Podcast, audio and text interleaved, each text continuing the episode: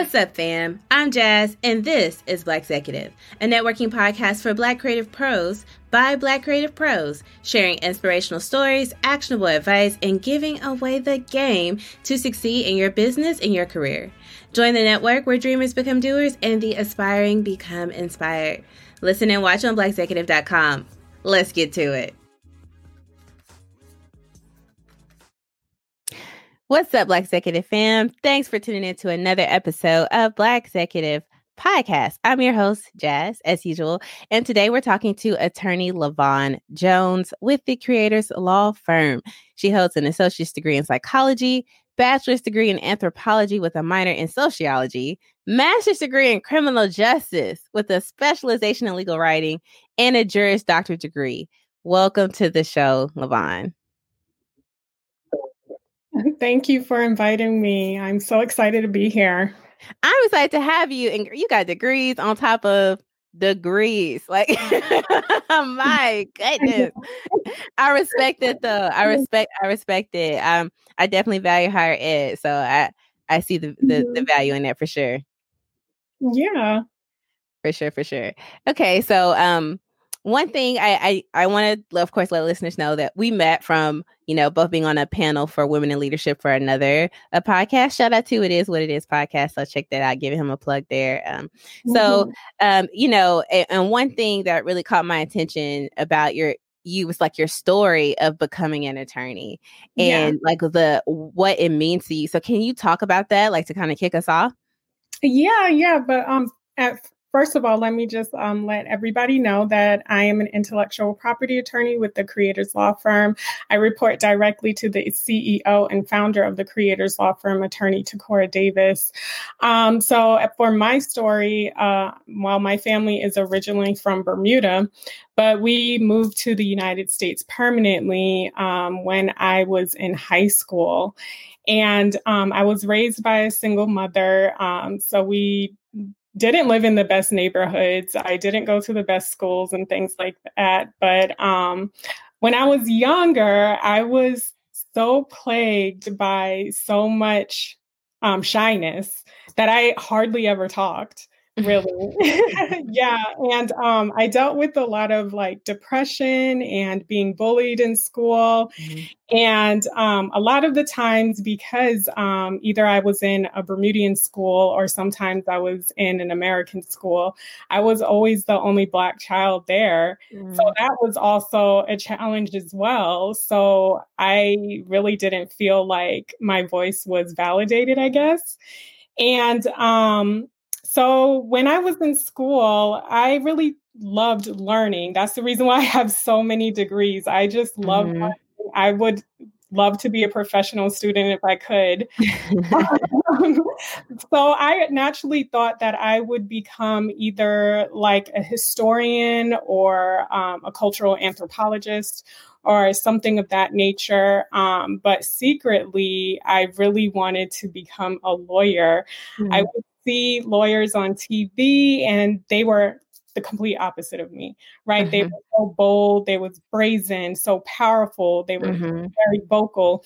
And so I always wanted to become an attorney, but because of my shyness and my crippling anxiety, I just cast it aside mm-hmm. and just didn't think that, you know, it was in the cards for me. Um, but in high school, um, one of my teachers was actually an attorney, and he told me, like, you're always top of your class. You have a knack for writing. You should think about law school. And I was like, no. and uh, one time at church, we had a, a visiting pastor who said the same thing. He was all like, I see her becoming a lawyer. And my mom, she was all like, mm. the wrong child. You must be talking about my other daughter because she doesn't talk. you know, and then um after I got my first bachelor's degree, um, I actually started working in a law firm as a paralegal. Mm-hmm. And some of the attorneys would tell me you should go to law school and i was just like no all the signs he just kept ignoring them i know and then even while i was doing um, my master's, I was working at another law firm. And again, people were saying, like, you should try at least t- take the, you know, law school entrance exam. Mm-hmm. And I was like, no. And after a while working at the law firm, I, w- I was looking around and I thought, I really don't want this to be my life. Like, I don't want to live mm. in this cubicle for the rest of my life. Mm-hmm. And so I went home that day and I was like, okay, God, I will take the LSATs. I will take the. I will only go to law school if I'm accepted to every law school that I apply to. Mm. And I, and I was. And wow. I, I was like, oh, now I'm gonna have to go. Wow.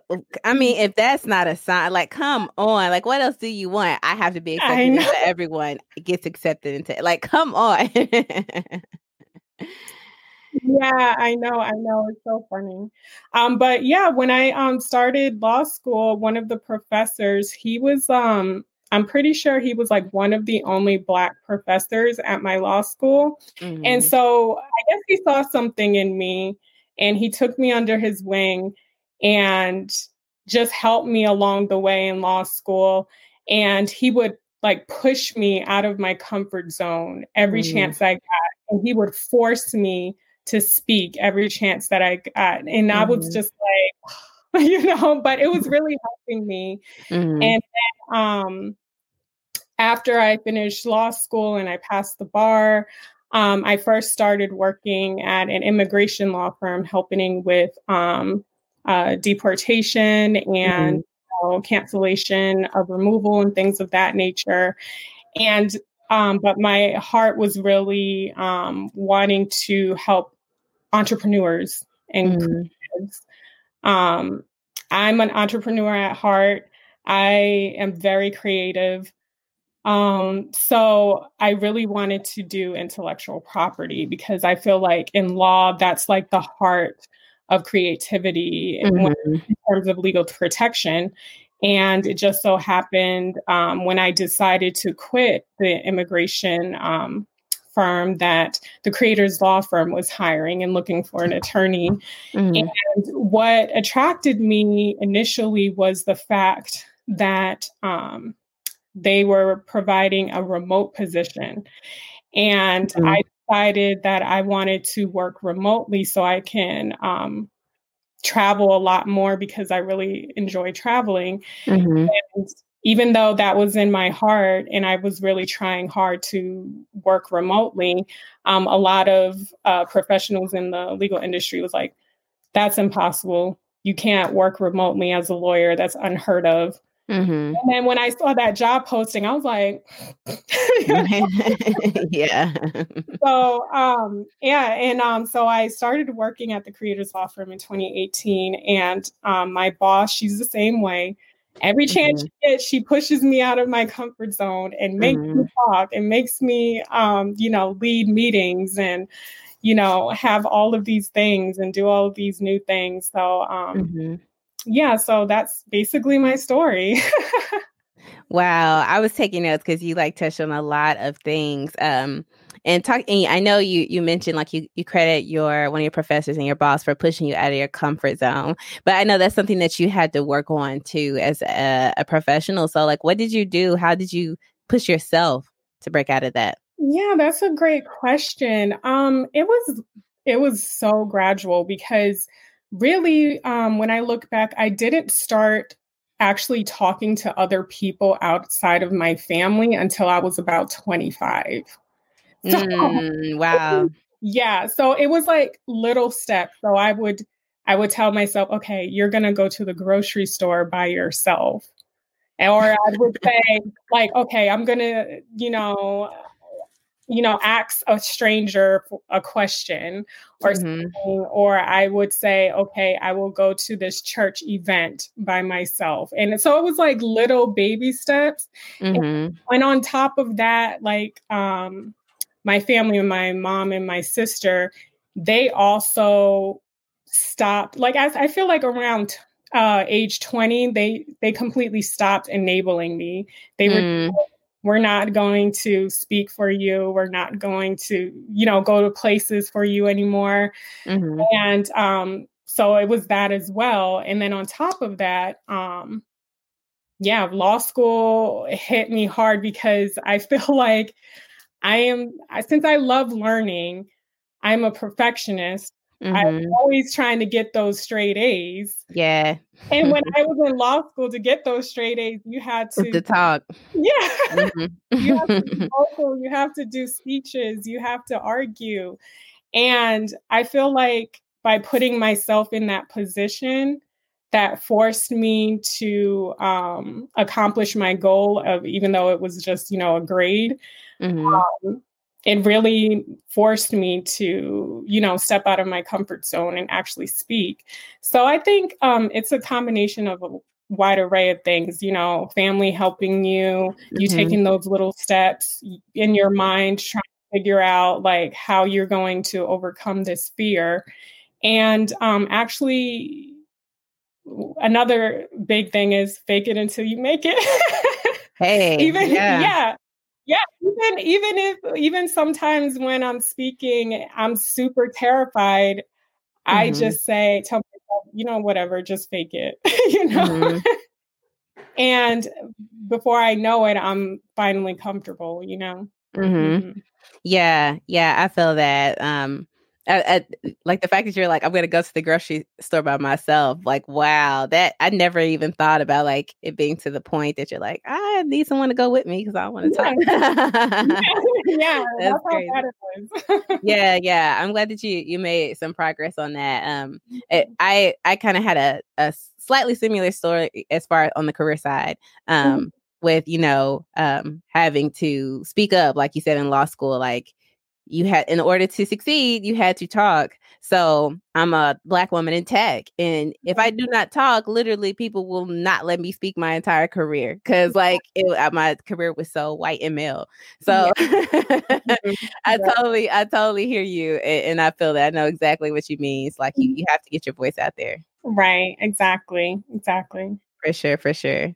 Um so one, another thing that really stood out to me um and that you seem to be passionate about is making sure that black attorneys know that they have other paths and they can create their own lane. Um, and you spoke a bit about you know your experience trying to um, you know just find a job after graduating. So can you talk a bit about that? Yeah um, so in the legal industry of course um, just so you can understand there's only 5% of attorneys who are black. Wow and nationwide. So it's definitely a place where we need a lot more representation. Um, I hardly ever see anybody who looks like me, mm. and so even not in, even in law school, it was sparse. And um, so after I finished law school, I um, was on the dean's list several times. I received the Pro Bono Honors Awards.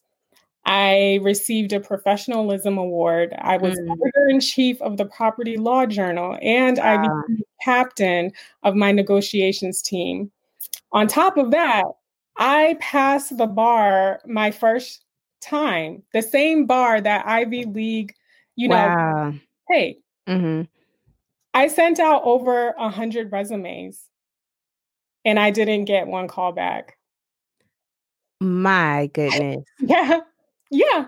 Yeah. And then um, that immigration law firm that I worked for was actually opened by um, one of my peers. Um, she mm. she's um, a Spanish woman and she wanted to help her people, you know, with um, deportation and mm-hmm. immigration issues. So she opened up her own law firm. I'm assuming that she probably had the same pushback, right? Mm-hmm. Yeah. And um, so when I started working there, um, you know, it was small time, it was a small law firm or whatever. And then when I decided that I wanted to leave because I really wanted to work with more entrepreneurs and um, people with uh, in the creative space, um, first thing I did was starting to um, freelance. Mm-hmm. So I was like, okay, I see a lot of my peers, especially um, people who are African American, opening up their own law firms or opening up different businesses. You know what? I'm going to have to do the same thing. I'm going to have to mm-hmm. create my own lane. And I, and obviously, we cannot follow the same traditional path as the other law students are doing. Because yeah. most of the law students that I was sitting next to, their parents, their aunts, their uncles, their cousins were attorneys, mm. or they worked in the law firms. They already had, you know, um, networking in place. They already knew a lot of people.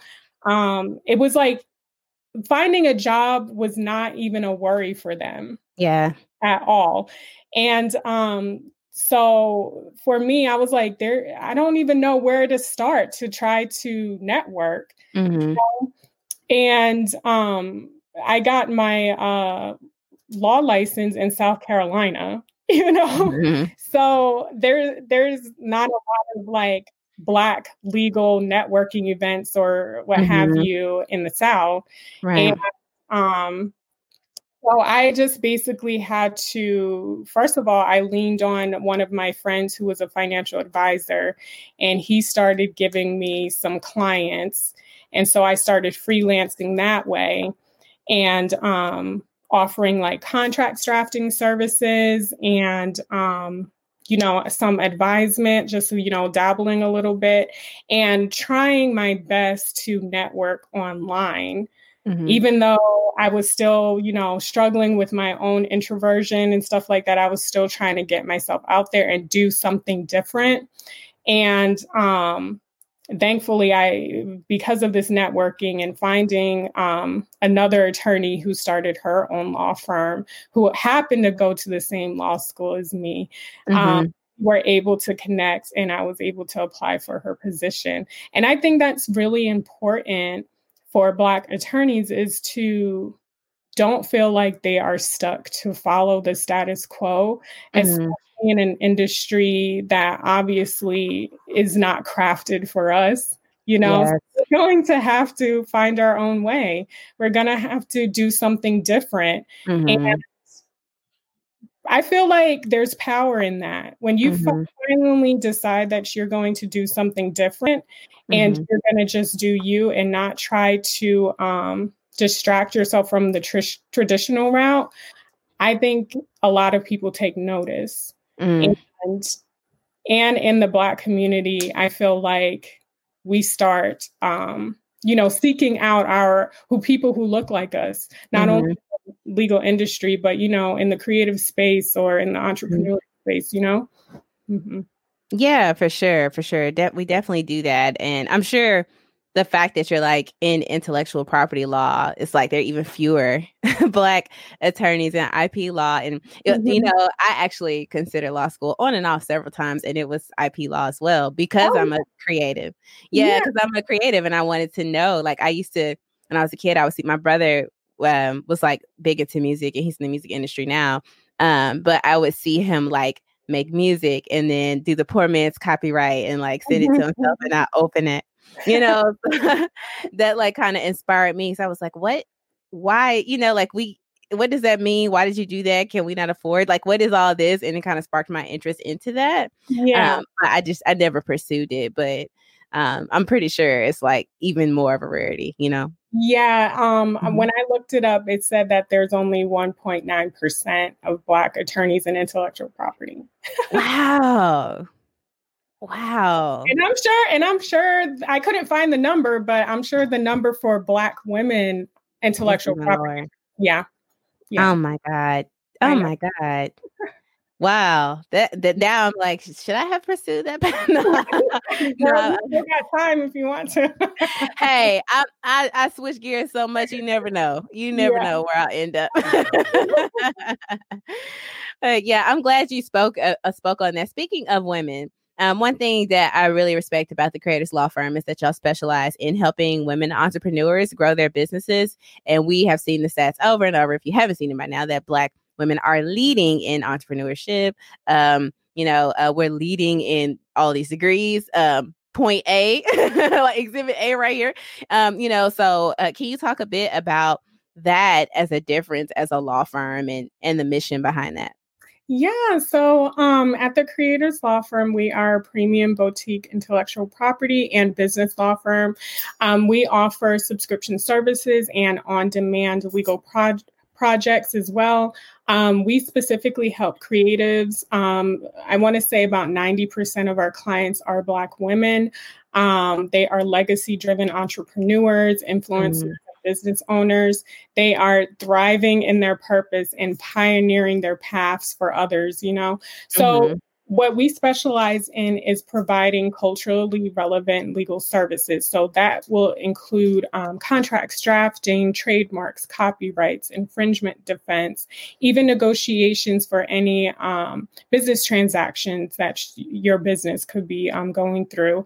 Um, mm-hmm. But what we like to do as a firm is not only just provide them the legal services, but we love to empower them with the tools needed to protect their products, mm-hmm. their programs, and their profits. And the way how we do this is we also provide education.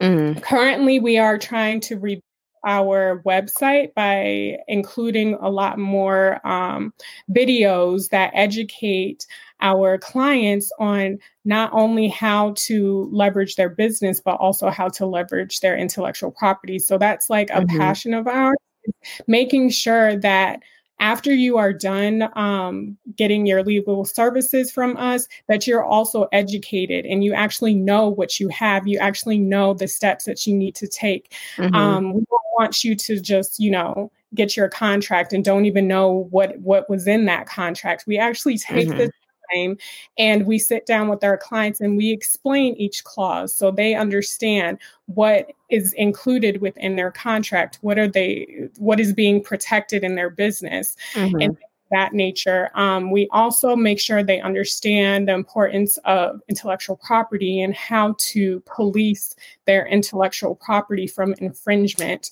Mm. Um, we we really want our clients to succeed and we really want them to have peace of mind when it comes to their legal foundation because then they can focus on you know expanding their businesses you know impacting the marketplace even more and really um you know really shining in their industry mm-hmm. Wow, yeah, that is so important. Like, and I love the that y'all are educating, and I'm I'm sure like I know for myself, I, I never like to like, you know, categorize all black women as the same, but I know for me, I like to take things into my own hands and I need someone to help me the first time, but after I learn how to do it, I want to do it yeah. So, yeah. you know, I love that education piece. Like, if I have to go through this trademark application the first time, I don't want to have to keep paying you every time I need to buy a trademark. Like, I, I want to know how to do it myself. And yeah. other services I can hire you to, you know, help me with. So, right. yeah, that's that's important. And I know that, like, uh, for a lot of Black women, that empowerment piece and that ownership piece is so important. That's because we like to get stuff done. yeah. done. yes. So you're passionate about women being entrepreneurs. Can you talk about why is it important for women specifically and black women to be yeah. entrepreneurs?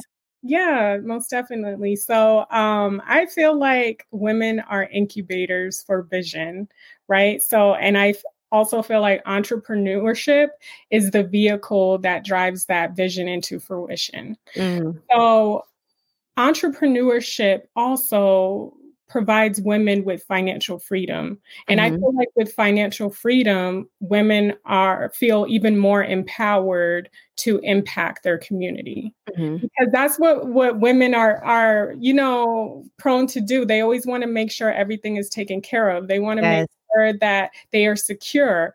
And then once everything is secure, their finances are in order, then they go out there and start impacting the community start serving people and start making change you you know right so um, i feel like entrepreneurship is an empowerment piece for women. It makes mm-hmm. women unstoppable, creates change. Um, and I feel like naturally, women are visionaries, right? We're always dreaming. We're always thinking about something more. We yes. have so much ideas within our minds. And um, yeah, and I just feel like entrepreneurship reignites that type of vision within us. Mm-hmm. And it's one of the most precious things that we have is authentic pure creativity, right? Mm-hmm. So um and one thing that I really love, I think I saw this quote on on Instagram one time, but it says um, that there is no one like you in the world, and that's your superpower. And I mm-hmm. feel like entrepreneurship, you can take whatever makes makes you you and monetize it mm-hmm. and then, um, create financial freedom and then change your community mm-hmm. so I, that's why i feel like entrepreneurship is so important and i think um, every woman should at least dabble in it a little bit or even just yeah. have a side hustle you know yeah, yeah, I'm totally I'm totally with that. Like I feel like everyone should have a side hustle, some type of passive income, yeah. even if like you don't feel that you're called to be like a full-time entrepreneur, you know, having something going on so that if you ever are in a position where you don't have access to that 9 to 5 and that steady paycheck, you can survive. Exactly. and survive. I feel like um in this day and age, you can't just survive and survive well with just one job, right? No. yeah, I feel like that's not a thing anymore. yeah, I feel like and I feel like it doesn't matter how much money you make even if you you get to this point and you're making six figures, well into six figures or whatever, if you're smart about it, you should still have multiple other streams of income. You should because if at that exactly. point, you know, if you're making, you know, five hundred thousand dollars a year, you lose that for any reason, you're not gonna be able to maintain any of your assets. yeah, yeah, exactly. exactly. And I think mm. um, with last year and the whole coronavirus thing, it has really showed people that tomorrow's not promised. Yes. And we cannot you know, rely on things that are put in, you know, place for us because it's that's not even um sustainable either. Mm-hmm. You know, people yeah. think like if I have a job, I'll be fine. If anything no. happens, not anymore. you know. No. Have yeah. your money spread out. Have your money in multiple forms, not just cash. yes, yes. Mm-hmm. Yes, that's important. So let's say that, you know, I'm an entrepreneur, I'm starting my business, and I just have an idea and a few sales. So, what are a few things that I need to do to have my business in order, legally sound? Okay, so um, I'm going to kind of go backwards. So, I think um, number four is to uh, seek out and invest your time with a mentor. I feel like mm. mentorship mm is so important and a lot of people don't even think that's important. They just um you know try to fly on the seat of their pants and hope something works you know? Yeah. There's a lot of people out there that are offering mentorship and offering advice and they want to see other people succeed right mm-hmm. so i think mentorship is very important the next thing is if you don't have um, your domain name and social media handles make sure that all of that is secured mm-hmm. but um, also make sure that you have appropriate business contracts in place right mm-hmm. like um, before i got onto the podcast i had to sign you know a release form that's mm-hmm. a contract that is protecting not only the podcast but also your business and your content mm-hmm. and that, um, that is very important because contracts governs your relationship with your clients and your customers your team members even your website it can protect right mm-hmm. and um, the next thing i would say is to make sure that your business is legally formed correctly, whether mm. LLC or a corporation, um, because it directly affects you from a tax perspective, right? Mm-hmm. And a liability perspective. Um, if your business is not formed, you may have to pay higher taxes, or you could be mm-hmm. sued, or your personal assets can um, be up for grabs, right? Mm-hmm. Um, but the number one thing that I always tell people who call me is before you start a business, I feel like the best way to start your business is number one, get your business name or your logo or whatever it is that you representing your business, make sure it is trademarked. Yes. number, one. number one, because you don't want to go ahead and start a business and then immediately get hit with the cease and desist letter and you're just like blindsided mm-hmm. and like, oh my gosh, what's going on? I didn't know that somebody else's name was already taken, you know, and I'm, mm-hmm.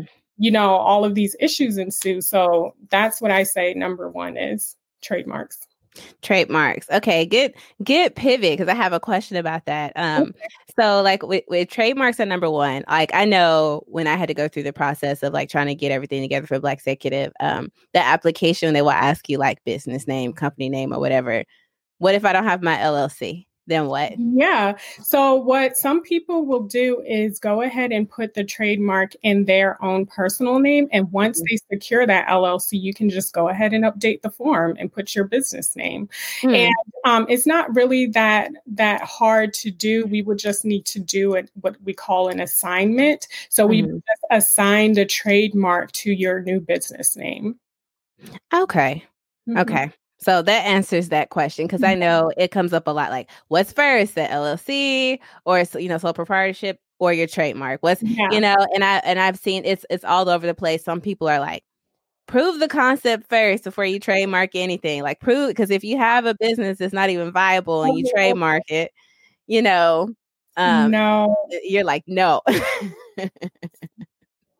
no, no, I don't. I don't agree because um, mm-hmm. I want to say half of, probably a lot more than half of the calls that I will receive is oh my gosh I've been you know having this business it's it's successful now all everything's at risk because I was hit with a cease and desist letter I am so mm. scared I don't know what to do and I don't like giving people bad news you know mm-hmm. I don't like telling people you know you're going to have to rebrand or sometimes mm. at the case scenario, we basically have to try to negotiate um, a settlement. And that mm. is based upon however much sales you've made under that infringed upon name. Wow. just like, I'm like, why would you do, you know, why wouldn't you want to trademark and make sure that you can, in fact, own this business? Yeah. Because just having an LLC or a corporation does not provide you ownership. Mm-hmm. having your business formed it's only giving you permission to run a business within that state, right? Mm-hmm. So a trademark is what actually gives you ownership of your brand. Mm-hmm. And it protects your brand, it protects your content, it protects your ideas and other other works that you have created within your business. Mm-hmm. And, um, and make sure that your reputation is intact, right? Yeah. You don't want to get hit with a cease and desist letter has to uh, you know, rebrand and now your reputation is tarnished. You don't know if, if you'll have the same mm-hmm. following. You're going to have to change everything, get new social media names, you know. Mm-hmm. And on top of that, a threat of a lawsuit plants a seed of fear. Now, mm-hmm. now your your spirit for entrepreneurship is damaged. You don't even know if you even want to continue. Mm not only will you have to pay all of this legal cost but on top of that now your spirit is is dwindling you know? Mm-hmm. so i feel like that's the reason why you have to make sure that you can actually own the name and secure your trademark first. Yes yes. That's that's so smart and important. Um and there was a, a guest on this show, season one, and they have a podcast called Loveology Podcast. I'm just plugging all my people today. Yeah. Um, but they have a podcast and they talk, he talks about on the podcast, like as soon as I got the name in my head, we called an attorney the same day. Right. To get a trademark. And and glad they went through an attorney because there are books out there called Loveology. There's all other merchant, like other stuff out there called Loveology. And the mm-hmm. attorney was able to research that, find that, and say, okay, well, you have to be Loveology podcast specifically. Yeah. And we're going to be in these categories or whatever. Exactly. Um, and that's, it was important to have that legal, you know, uh, mind handling that because, like, you don't know mm-hmm. that world. He could have like fumbled all into all yeah. kinds of lawsuits. and like some people, they always think like, oh, I'm just going to start this business because nobody, I'm sure nobody else has this name, but you don't know everybody mm-hmm. out there. I mean, yeah. like nationwide, there's going to be somebody else who comes up with the same name or the same mm-hmm. concept as you. So you want to make sure that, you know, all of that is protected right out the gate. Yes. Yes. That's so important. Um, so if someone files a trademark mm-hmm. and it is rejected, because I know it takes a long time, it could take like up to a year or something like that. Yeah, it takes mm-hmm. um nine to 15 months to um wow. your trademark. Yeah. Mm-hmm. So if it's rejected, what happens then? What what okay. is the next step? Yeah, so that's a great question. So usually what happens is um, the trademark office, they will issue a letter, and this letter is what they call an office action. So an office action um, basically lets you know if there's something wrong with your trademark application, right? And this could be like a wide array of of things that could be wrong. It could be mm-hmm. something minor, such as, oh, you put a comma when there should be a semicolon. Yes, it's seriously that detailed. Yeah. Wow. Or it could be like, oh, we don't like the type the kind of description that how you explained your services so we want you to draft it this way or it can be that hey um, we think that some somebody else's trademark is kind of similar to yours so we're going to reject it so mm-hmm. if it does become rejected it's it, what i would recommend is contact an attorney because for you to even respond to an office action you have to have an attorney they will not wow. um, allow just you know anybody to respond to the office action. So you have to make sure that you have a, an attorney to respond to it. Because a lot of times an attorney can actually review an office action and review the reasons why they are saying that your trademark application is rejected. And we will always already have in our in mind different legal arguments that we can um, put into paper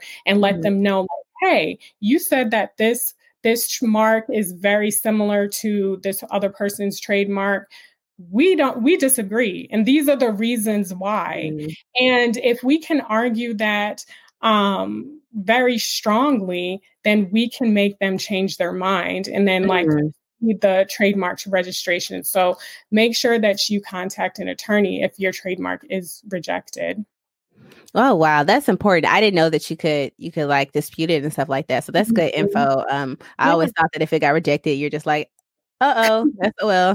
no, no, no. Mm-hmm. Okay, good, good to know. Um, kind of pivoting off of that. So when it comes to like you, you have your business up, you have um your trademark filed, and you trademark the name. Mm-hmm. Not the logo. Can you talk mm-hmm. the difference between trademarking your name versus copyrighting the logo or trademarking the logo and how that works? Yeah, yeah, that's a mm-hmm. really great question. I've never had anybody ask me that question before. That's awesome.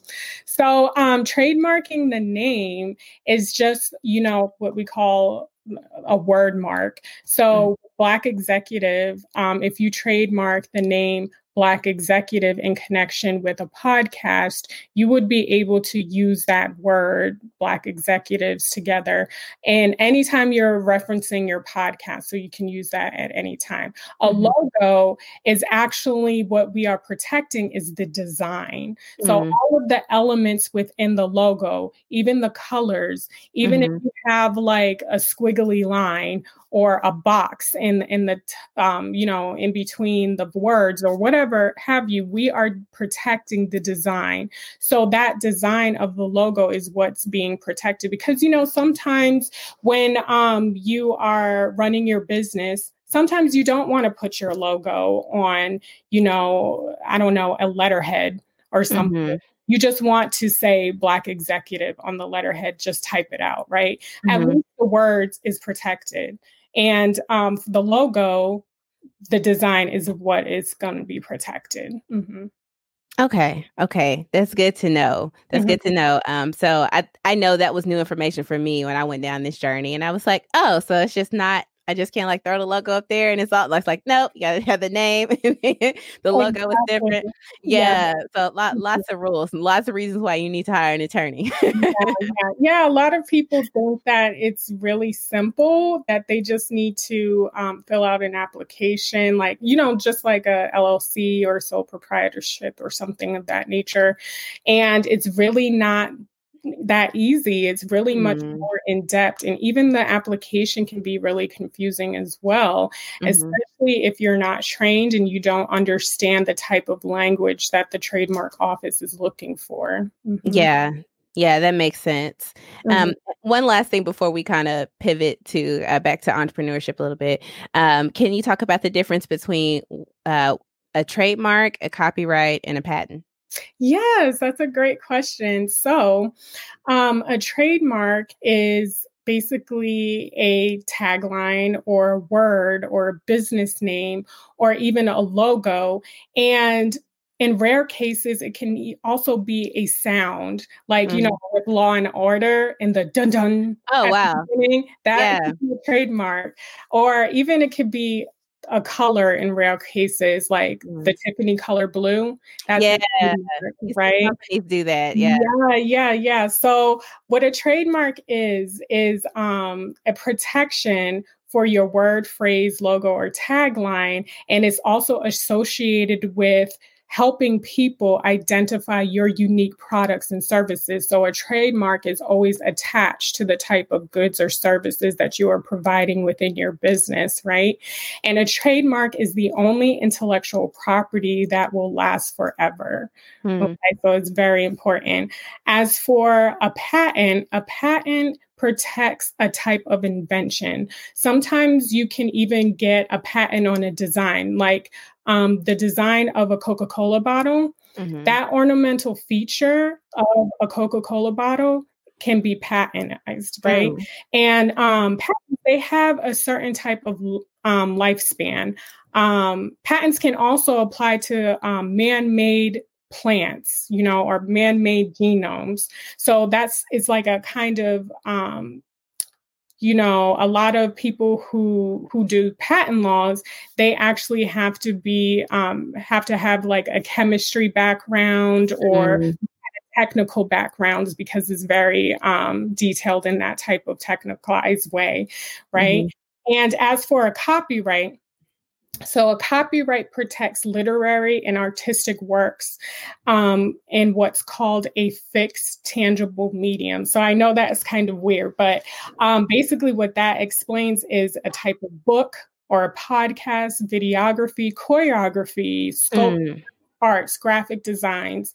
Um, so it's in a medium that people can experience. So it's not enough that you just have a story in your head. You have to actually write out the book, write out the novel, write out the story in a type of text where you can distribute it to other people. So that's a kind of copyright.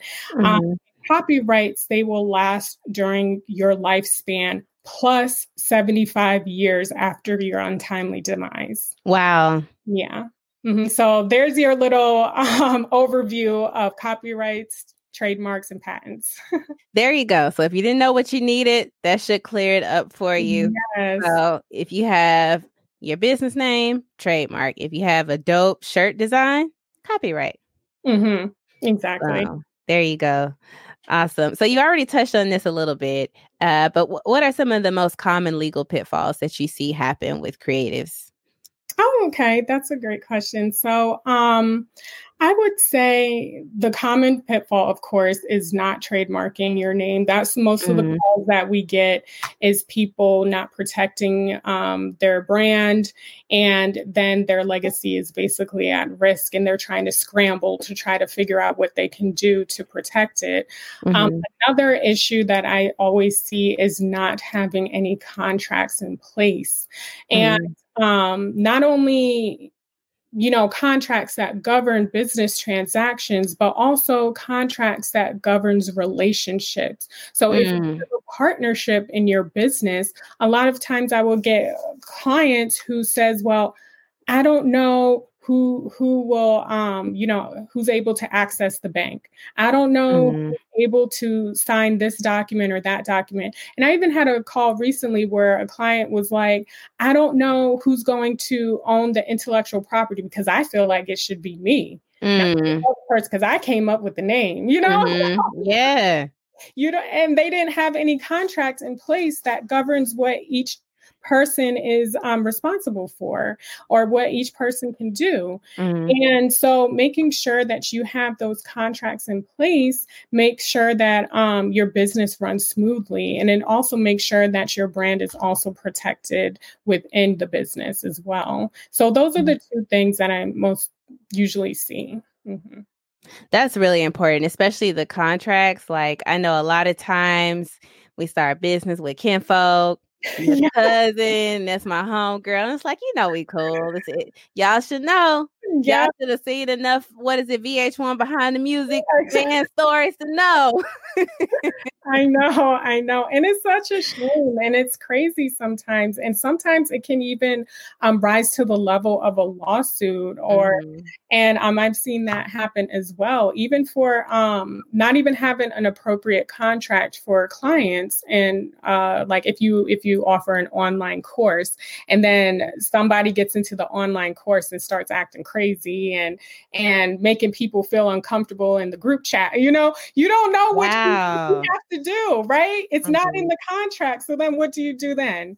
So you have to think of things like that mm. um, when it comes to contracts that really governs, um, you know, the piece within your business and making sure that everything runs fl- like smoothly, right? Wow. So you just covered a lot of stuff I hadn't even thought about. Like online courses, like I spent a, a, large part of my career working in um, higher ed and online courses, and I never thought about that. Like, of course, I worked for a college, so that was all handled um, with our legal team. But I thought about doing some independent stuff. Mm-hmm. And, you know, and think about that. Someone gets to acting a fool in the course, you know? what, what do you have in place to handle that? So with that being said, like all of these random things that happen that a lot of times entrepreneurs don't think about, uh, what like what would you suggest for someone who wants to be proactive like i know you say you get a lot of calls about trademark and copyrighting and after pretty much after people have gotten in hot water and they're like help mm-hmm. yeah. for someone who's like i'm proactive i'm a go-getter and i just want to i know i have this idea and i know it's going to pop like what do i do i just contact you and what yeah, so that's a great question. So, first of all, yes, I think one of your first calls should be um, calling an intellectual property attorney because what basically starts a business is creative ideas, right? Mm-hmm. So, you mm-hmm. want to make sure immediately that those creative ideas are protected before you start marketing, before you start, you know, sharing it with other people and sharing it within the marketplace because oh, there is a lot of um, infringement going on in these internet streets. I'm telling mm. you, people are just sitting there waiting for the next idea and then they go and steal it. I mean, mm. like it's so common. So you want to make sure that right out the gate, you have an intellectual property attorney um, and you get your trademarks, uh, you know, secured.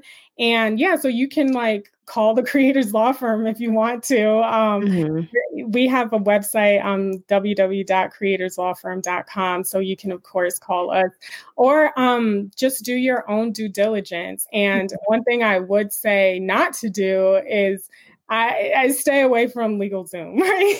mm. I Don't I mean like because really you get what you pay for, right? Mm. So yeah. um, you really have to keep that in mind.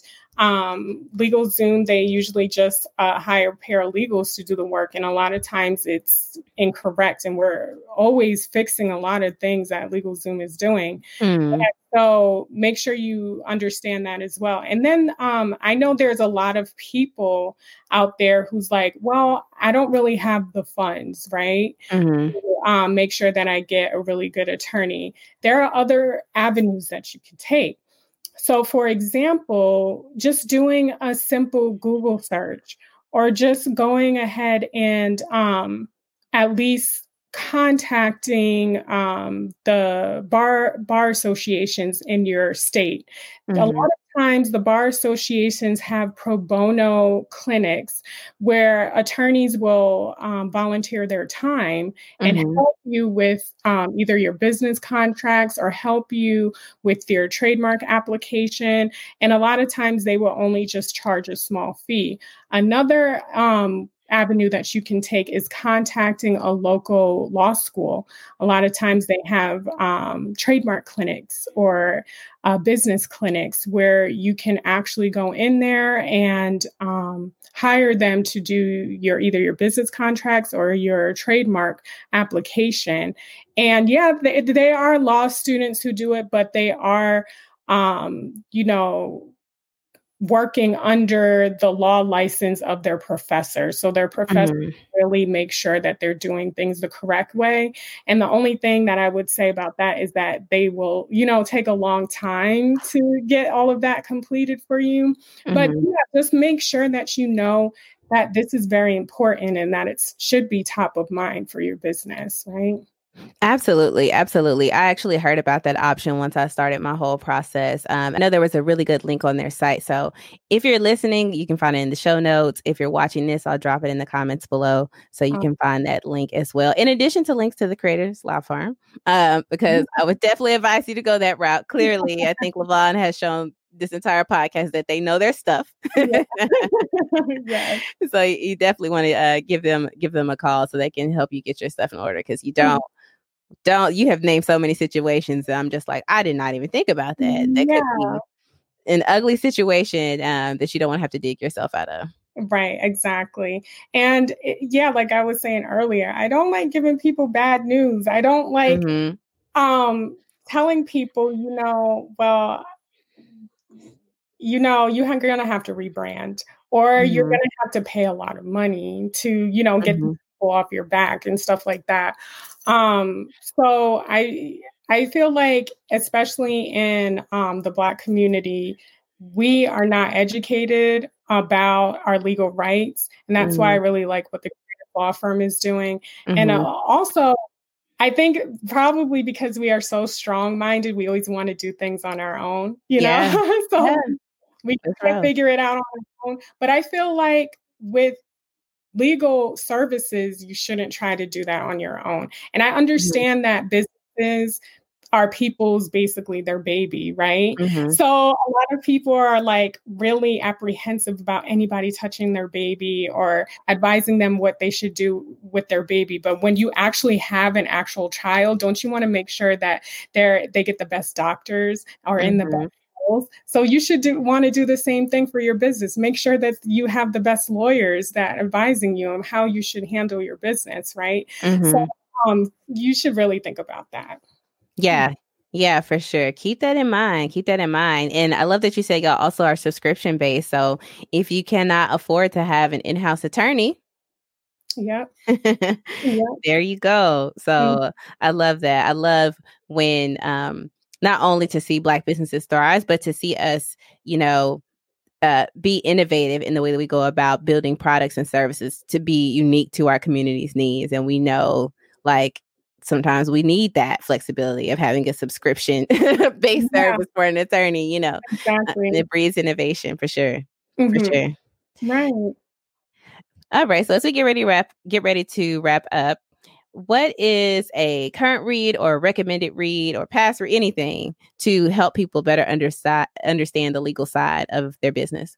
Yeah, so um, I actually asked my um, my CEO of the law firm this question, and she actually recommended the Bible, and I was like, "Oh yeah, she's probably right." Yeah, because the Bible does um, have a lot of tips in there about business, and she believes that one of the first entrepreneurs was was God, you know, when he created the earth, right? He was one of the first creatives that that we've ever seen, you know. So um wow. Look, look at the Bible. But um another book is um one of our clients she uh, wrote this amazing marketing and business playbook. It's called um, Uncloned Marketing How to Challenge the Norms with Profitable Marketing Campaigns. Mm. That's an amazing book. Um, and she's an amazing client. She is so creative. Um, she's very business savvy and she is serious about her mm. intellectual property portfolio. She makes sure that she's leveraging everything that she creates. We always get calls from her like, hey, I got another trademark, you know? Mm-hmm. So she is so serious about her intellectual property. And I love how she runs her business. So her book is amazing. Um, another bit business book that I would recommend is the personal the personal MBA, um, Master the Art of Business. I think it's by Josh Kaufman.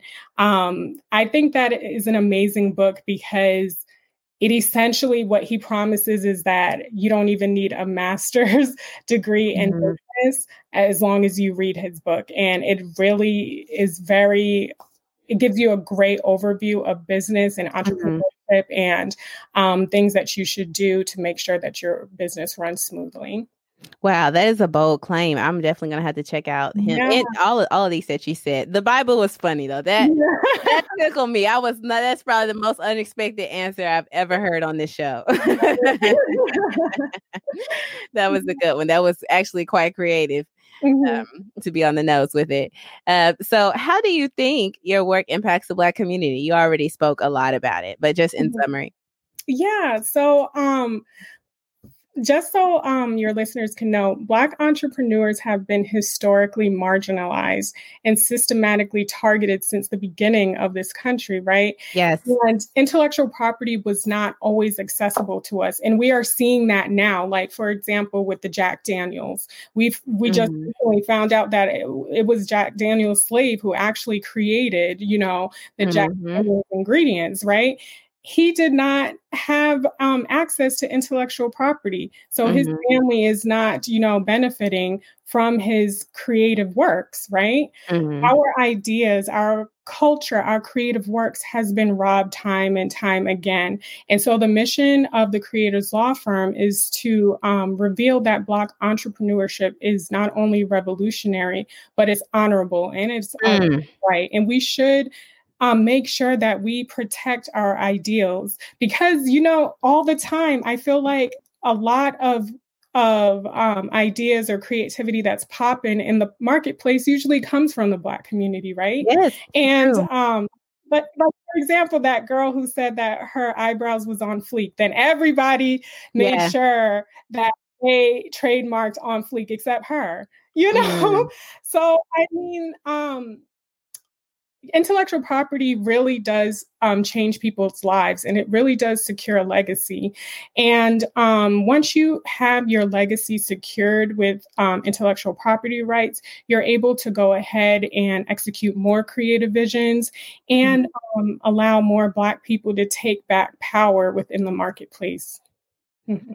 Yes, that is so important. Like, and I didn't even know that about her, like the on fleek. And that's crazy because we say stuff all the time yeah. and we don't think anything of it. We're just mm-hmm. talking, we're just being us with a little bit of flavor, exactly. you know. And now we viral and, and people got it on shirts. And oh my exactly, God. Exactly. And it's such a yeah. shame. I don't like seeing that. And I'm just like, man, somebody could have trademarked that and monetized it and then had their family set up for life, you know, yeah. multi generational wealth right there. so we're missing out. Mm-hmm. Yes, yes. So make sure that if you come up with any type of saying or anything that goes viral, get your stuff in order immediately. Exactly. exactly. Please do. yes. And what final advice would you have for creatives who are like, hey, I'm overwhelmed about like this, the legal side of this business. I don't know what to do. Like, what is your final advice for them?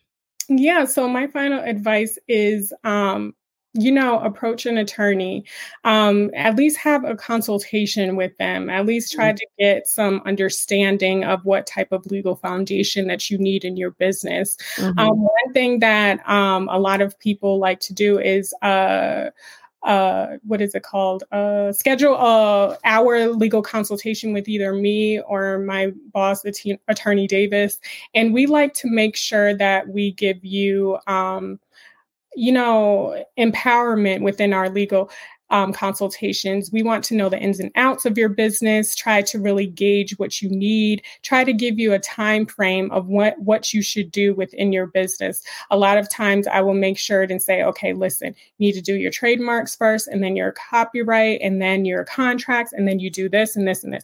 You know, so at least you would at least know where you're going or where you should go and what steps you should take legally to protect your business. And um, like I've been saying throughout this entire podcast, make sure that you secure your trademark and mm-hmm. make sure that your business has contracts. Yes, that's so important. Make sure um, you have all that stuff in order. And on contracts, if uh, I, quick question on that. I just thought about that. so if if you um have a contract and you know I'm just going to draft it up myself, do I have to have an attorney review that for it to be legit, or can I literally like you hear about those stories where people like wrote down a contract real quick on a napkin and it holds up in court. mm-hmm. Yeah, yeah. So I guess it all depends on what type of risk do you want to take when it comes to your business, right? Mm-hmm. Are you willing to go ahead and um, draft a contract on a piece of napkin and just hope and hope on a prayer that it holds up in court. You know, you're actually just allowing um, your business to be, you know, basically you're just allowing a judge to just look and figure out whatever he can figure out within whatever you wrote on that piece of napkin. Mm-hmm. I really wouldn't advise you to just be at the, you know, behest of a judge, you know, because he's mm-hmm. going to go ahead and give you a basic um, legal protection. But if you mm-hmm. have a lawyer actually draft your contract very robustly and make sure that everything that you are worried about everything that you couldn't didn't even think about is in that contract and is fully protected. And that when a judge reads that contract he knows oh okay everything is listed out everything. So I don't really have to make up any laws. I don't have to fill in any holes. I don't have to fill in any gaps. You know, he will just be like, listen, it is what it is. It's written right here. You know, mm-hmm. so you want to make sure that you are so protected. And um, one of the uh, legal services that we do provide at the Creators Law Firm is we do offer contract um, redrafting services. So if you mm-hmm. want uh, one of the attorneys to actually review a contract that you either you drafted or somebody else drafted, we most definitely would do that. Mm-hmm. And um, what we like to do is go clause by clause explain what it is saying whatever it is that you wrote or whatever this other person wrote in the clause and actually we give recommendations of listen you need to put this in this in your contract you're forgetting this this clause doesn't make sense mm. um, this is what's going to happen if you go ahead and use this contract. So we make sure that you understand the importance of whatever it is that you have have in front of you, right? So um, mm-hmm. if if you want to take advantage of that, you can do that at your leisure as well. And um, of course, we also offer um, customized contracts drafting as well. Mm-hmm. That's important, y'all. Get your handle your damn business handle the business. like literally get it in order to make sure that you have your stuff legally sound because you just don't want to be in a situation where either you owe somebody or so, you're chasing down somebody else because they owe you. Exactly. And a lot of people think that um it's not needed. I don't i don't know why but i'm thinking probably because a lot of people feel a safe behind a screen like when it when they're dealing with online businesses right mm-hmm. um but really once you have binding contracts it is you can get them from wherever they are it, mm-hmm. will protect you um, within your state like if they are coming to you and you run a business in florida and then they you know sign up for your online course and in your contracted states you agree to this contract by you know um, taking this course and something happens, even if they're in um, another state, they mm-hmm. will have to, you know, adhere to the stipulations within your contract. You are able to bring forth a lawsuit against them, and um, a lot of people uh, don't don't think about that, right? Mm-hmm. Um, they don't think about it until something happens, and yeah. we really do have to be proactive, and mm-hmm. we we really have to be smart when it comes to our business. Yes, be proactive, be smart when it comes to your business. You know you have a fire idea. You know it's hot. You know it's popping. Protect it. Yes, yes. Protect it. Protect mm-hmm. it. Mm-hmm. Well, Lyvonne, it has been my pleasure to talk to you. Like you have really come through with this legal knowledge. I know there are a lot of people who were taking notes. If not, they will probably go back and listen again and take notes. I was taking notes. and I appreciate you taking the time to like just share some of this insight because we need it in the community. We really do. Yes, yes. And I'm it was such a pleasure to be here and to talk to you. Um, it was such an enjoyable time. Thanks. Thank you. So, last thing, where can people find you to be in contact with you to hire the Creators Law Firm? Yeah, so um, you can actually find me on Instagram by searching my name, Lyvonne Jones, L Y V O N N E J O N E S. And the Creators Law Firm is also on Instagram. So if you search Creators Law Firm, we're on Instagram, or you can just go to our website at www.creatorslawfirm.com. Um, so yeah, check us out. Um, book a discovery call with us. Let us help you protect your intellectual property and make sure that you have a firm legal foundation in your business. Y'all heard it. Go do it now. Get it done. Mm-hmm. Thanks for watching Black Executive. Join the conversation in the comments below and be sure to like and subscribe. You can find a full list of all available podcast episodes on blackexecutive.com or wherever you stream. Until next time, keep aspiring to inspire.